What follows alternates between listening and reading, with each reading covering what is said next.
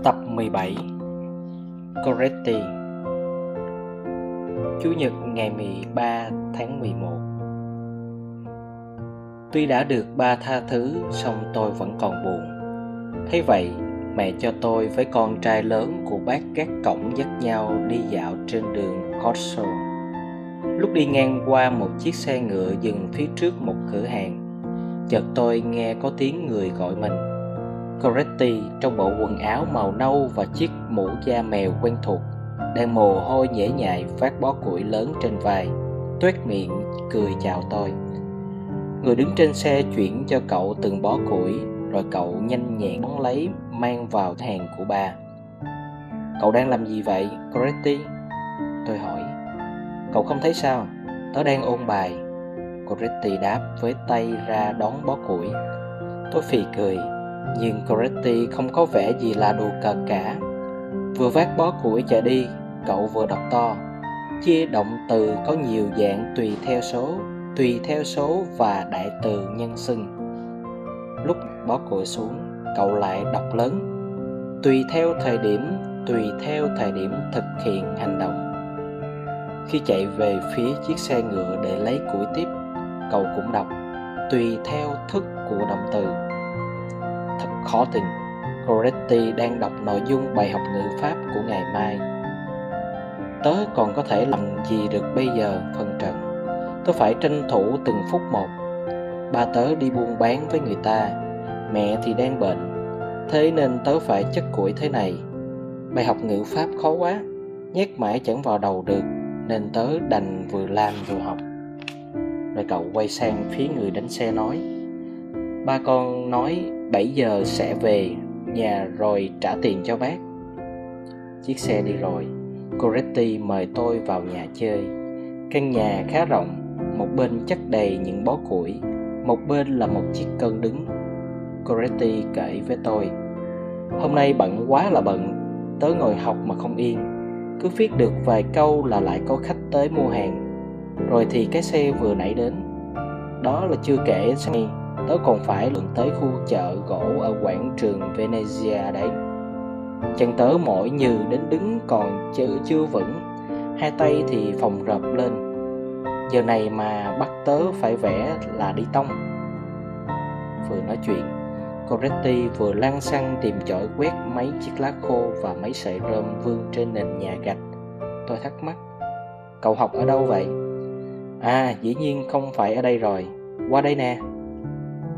Coretti dẫn tôi tới một căn phòng nhỏ nằm phía sau cửa hàng, vừa là nơi nấu nướng vừa là phòng ăn.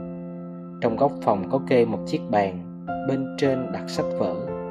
Coretti cầm tập vở ngữ pháp lên và viết nốt bài tập đang làm dở. Chợt có tiếng người gọi phía cửa hàng. Cô bỏ viết xuống, chạy ra cân củi, nhận tiền rồi ghi chép cẩn thận vào cuốn sổ bán hàng nát và rách bươm để trong góc Xong xuôi, cậu quay lại cầm tập vở rồi nói Để xem rồi tớ có viết câu này cho hẳn hoi được hay không. Nhưng mới viết được vài từ Cậu chợt giật mình la hoảng lên Trời ơi, ấm cà phê của mình sôi nãy giờ. Coretti cuốn bích lao về phía bếp lò nhấc ấm lên và phân trần. Tớ phải học cách pha cà phê cho mẹ Chờ lát, đi cùng tớ mang cà phê cho mẹ nhé. Cậu sẽ thấy mẹ tớ vui mừng biết chừng nào. Mẹ bị bệnh nằm một chỗ cả tuần nay rồi đó. Cách chia động từ, ai chà, cứ hễ cầm lấy tấm cà phê này là tớ lỏng tay. Câu vừa rồi viết thêm được gì nữa chứ? Tớ vẫn thấy thiếu thiếu, mà tớ chẳng nghĩ ra được cái gì nữa. Mang cà phê cho mẹ nào. Retty dẫn tôi tới một căn phòng nhỏ khác và mở cửa mẹ cậu đang nằm trên giường, đầu quấn một chiếc khăn trắng. Nhìn thấy tôi bà cất tiếng chào. À con tới thăm người bệnh phải không? Trong lúc đó Coretti săn sái làm đủ việc, sắp xếp lại gói đỡ lưng cho mẹ, chỉnh lại ga giường, khơi lửa, đuổi con mèo khỏi cái tủ.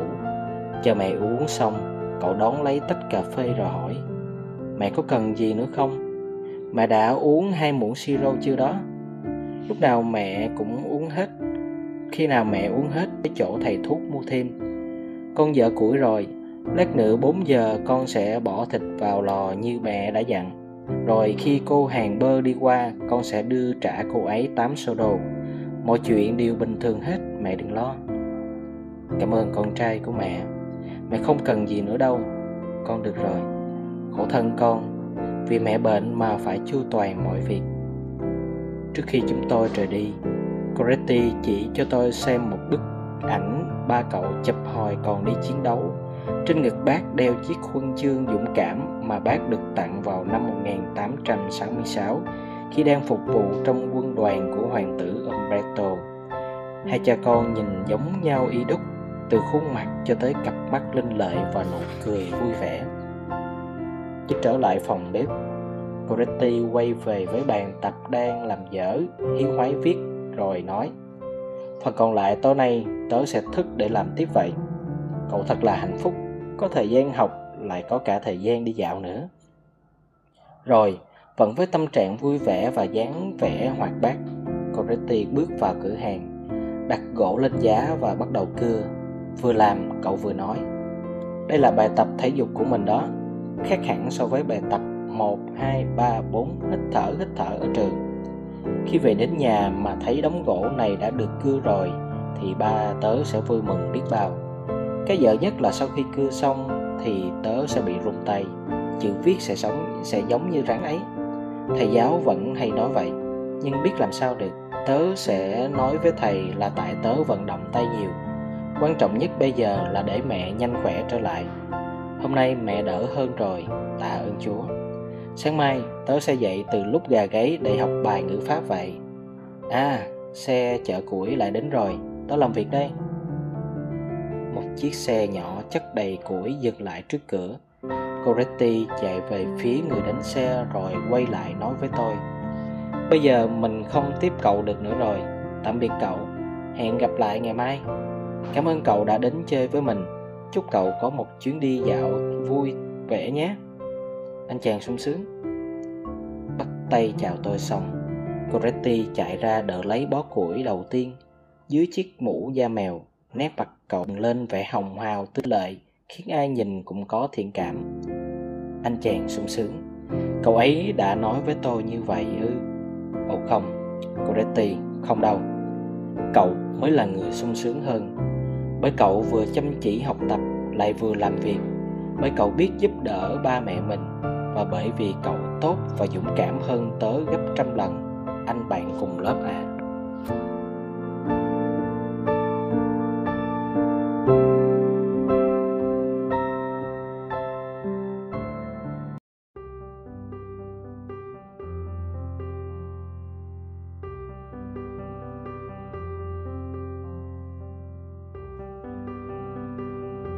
Tập 18 Thầy Hiệu trưởng Thứ sáu, ngày 18 tháng 11 Sáng nay, Coretti hớn hở ra mặt vì được thấy thầy chủ nhiệm lớp 2 tới làm giám thị cho kỳ kiểm tra hàng tháng. Đó là thầy Coatti, một người cao lớn, tóc xoăn, chùm râu đen vĩ đại, cặp mắt to đen và giọng nói ôm ôm như súng thần công.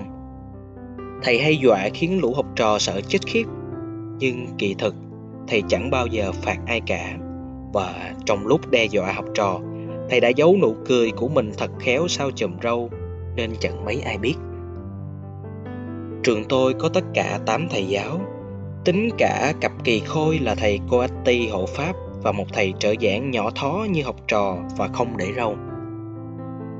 Trong khối lớp 4 có một thầy chân bị tật nên đi khập khiển lúc nào cũng quàng một chiếc khăn len to sụ thầy đau ốm luôn vì bị nhiễm bệnh từ hồi còn dạy ở vùng quê trong một ngôi trường ẩm mốc.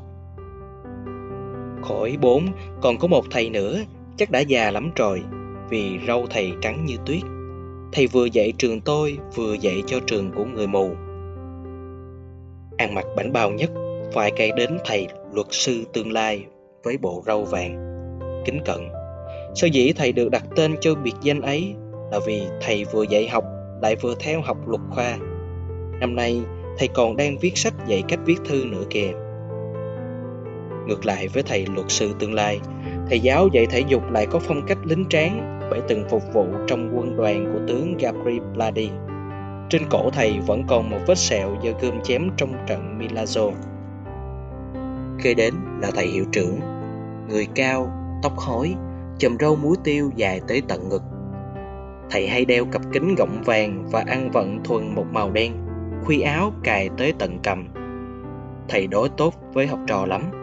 Mỗi khi chúng bị triệu tập vào phòng thầy để nghe khiển trách, thầy chẳng một lời mắng mỏ mà chỉ nhẹ nhàng nắm tay chúng, phân tích cặn kẽ vì sao không nên làm như vậy, vì sao chúng phải xin lỗi và hứa sẽ ngoan ngoãn hơn.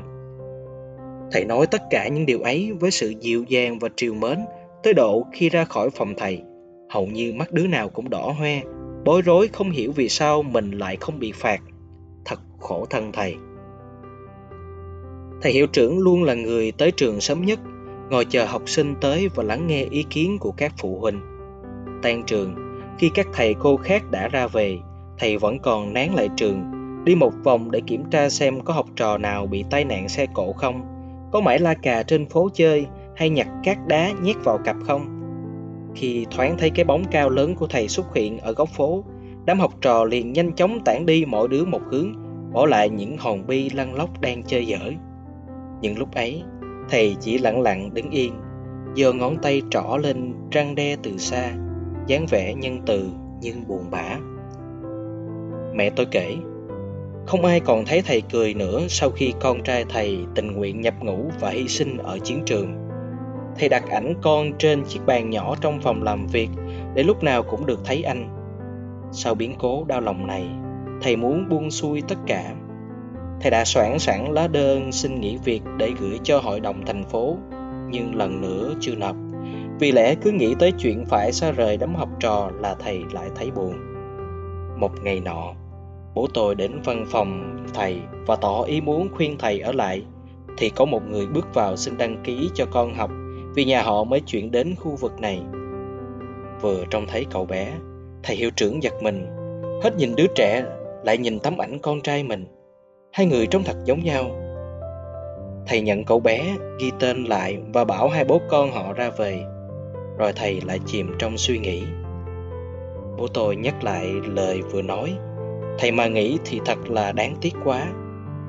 Thế rồi bằng dáng điệu quả quyết thầy hiệu trưởng cầm lấy tờ đơn xin nghỉ việc xé làm đôi và nói tôi sẽ ở lại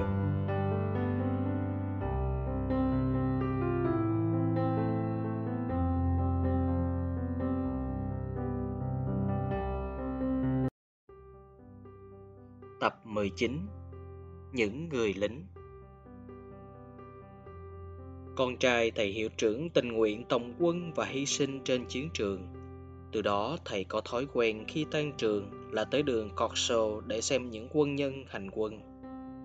Hôm qua, một trung đoàn bộ binh đi qua đó, đám học trò trông thấy liền chạy theo nhảy múa, hát hò và dùng thước kẻ gõ vào cặp sách để đánh nhịp. Nhóm chúng tôi thì đứng tụm tụm trên vỉa hè mà trong garon nhòm nhoàm gặm ổ bánh mì. Votini bảnh bao, Recosi sợ sệt, cậu bạn cùng Caplaria, chú thợ xây con, Corsi tóc đỏ, Brenti ương ngạnh và Roberti với đôi nạn gỗ. Nhìn thấy một người lính đang khập khiển bước trong đoàn, Brenti phá lên cười chế nhạo. Chợt thấy một bàn tay đặt trên vai, nó quay lại thì gặp ngay thầy hiệu trưởng.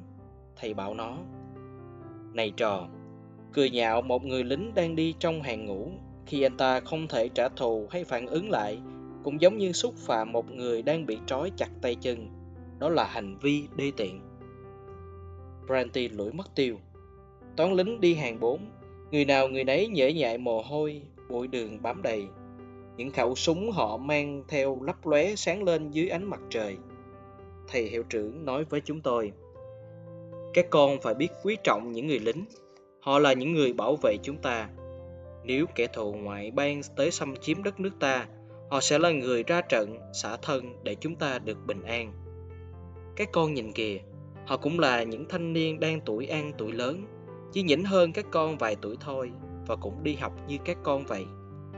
Trong số họ cũng có những người giàu, kẻ nghèo đến từ khắp nơi trên mọi miền đất nước đâu có khác gì các con Nhìn mặt họ, các con sẽ biết gốc gác quê quán của họ ở đâu. Kia là người đảo Sisi, kia là người đảo Sangria, kia là người vùng Naples, rồi người Lombard. Đây là một trung đoàn có bề dày chinh chiến, từng tham gia vào trận đánh năm 1848. Dĩ nhiên, những người lính thì đã thay đổi, chỉ có lá cờ là như cũ. Dưới lá cờ ấy, từ hàng chục năm trước khi các con ra đời, đã có biết bao nhiêu người đã ngã xuống vì quốc gia rồi. Nó kìa, Caron thốt lên. Quả thực, cách chúng tôi không xa. Lá cờ đang ngạo nghễ tiến lại, tung bay phất phới trên đầu đoàn quân. Thầy hiệu trưởng quay lại bảo chúng tôi. Các con, hãy đặt tay lên trán chào cờ theo kiểu học sinh. Lá cờ do một viên sĩ quan vác, diễu qua trước mắt chúng tôi, đã rách thủng nhiều chỗ và bạc màu vì mưa gió. Quanh cán cờ gắn rất nhiều huy chương. Tất cả chúng tôi đồng loạt giơ tay lên trán. Viên sĩ quan nhìn chúng tôi mỉm cười, giơ lên tay chào đáp lại. Chợt có tiếng người cất lên ở sau lưng. Hoan hô các chàng trai, hoan hô, các cháu vừa làm một việc rất đúng đắn. Chúng tôi quay lại thì nhìn thấy một cụ già trên ngực đeo một dãy truy băng màu xanh trong trận chiến Crimea trên áo. Lúc này, đoàn quân đã rẽ sang ngã khác ở phía cuối đường Corso. Vây quanh họ là đám học trò đang hò reo náo nhiệt hòa nhịp với những điệu kèn trumpet thành một bài chiến ca. Cụ già nhìn chúng tôi triều mến và nói tiếp. Giỏi lắm, ai từ nhỏ đã biết kính trọng lá cờ thiêng liêng của Tổ quốc thì khi lớn lên sẽ biết cách bảo vệ nó.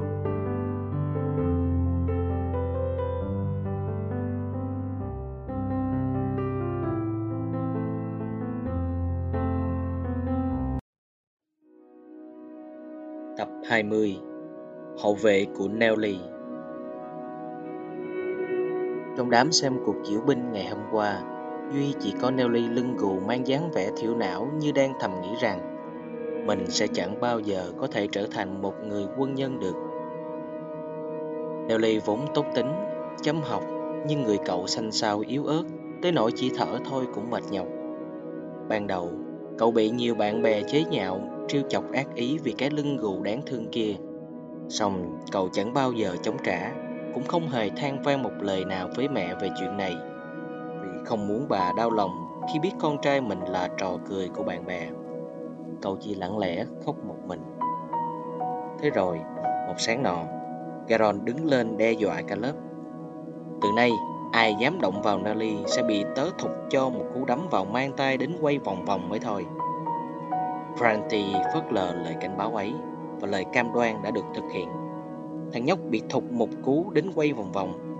Kể từ đó trở đi, không một ai dám trêu chọc Nelly nữa. Biết chuyện, thầy Bergoni xếp Garon ngồi cạnh Nelly và hai đứa kết thân với nhau từ đó. Mỗi khi Nelly làm rơi cây viết hay quyển sách xuống ghế là Garon nhanh chóng cúi xuống nhặt giúp. Hết giờ học, cậu còn giúp Nelly cho sách vở vào cặp và áo khoác. Vì những điều này mà Nelly yêu mến Garon lắm thì thầy tuyên dương Garon, cậu ta hỉ hả ra mặt như thể chính mình đang được khen vậy. Chắc là về sau Nelly cũng tâm sự với mẹ về những ngày đầu cậu bị bạn bè trêu chọc và về người bạn tốt bụng đã đứng lên bảo vệ mình. Vậy nên sáng nay mới xảy ra một câu chuyện như thế này. Trước giờ tan học, thầy Baponi sai tôi mang tập giáo án xuống đưa cho thầy hiệu trưởng. Vừa lúc bước vào phòng thầy thì tôi thấy mẹ Nelly đã ngồi chờ sẵn rồi. Hỏi thầy, dạ thưa thầy hiệu trưởng, trong lớp con trai tôi có cậu bé nào tên là Garon không? Có, thưa bà, thầy hiệu trưởng đáp. Xin thầy cho gọi cậu ấy tới đây một lát được không ạ? À? Tôi có đôi điều muốn nói với cậu bé ấy. Thầy hiệu trưởng kêu bác bảo vệ đến, dặn dò và vài phút sau, Garon đã xuất hiện ở cửa phòng thầy với mái tóc húi cua quen thuộc, vẻ mặt hết sức ngỡ ngàng không biết chuyện gì đang diễn ra. Vừa nhìn thấy Garon, mẹ Nelly đã nhào tới ôm lấy cậu mà hôn lấy hôn để lên đầu cậu rồi nói Garon, con đây rồi, bạn của Nelly, người bảo vệ cho đứa con tội nghiệp của cô, chàng trai dũng cảm, con đây rồi. Cô hấp tấp, lục tất cả các túi trên quần áo mình, lục cả ví nhưng không tìm thấy gì cả. Không ngần ngại, Cô tháo chiếc dây chuyền có gắn hình cây thánh giá bằng vàng đang đeo và đeo vào cổ Garon. Cô nói với cậu, con hãy đeo nó nhé, hãy coi nó là kỷ vật kỷ niệm của cô. Mẹ của Nelly, cô cảm ơn và chúc phúc cho con thật nhiều.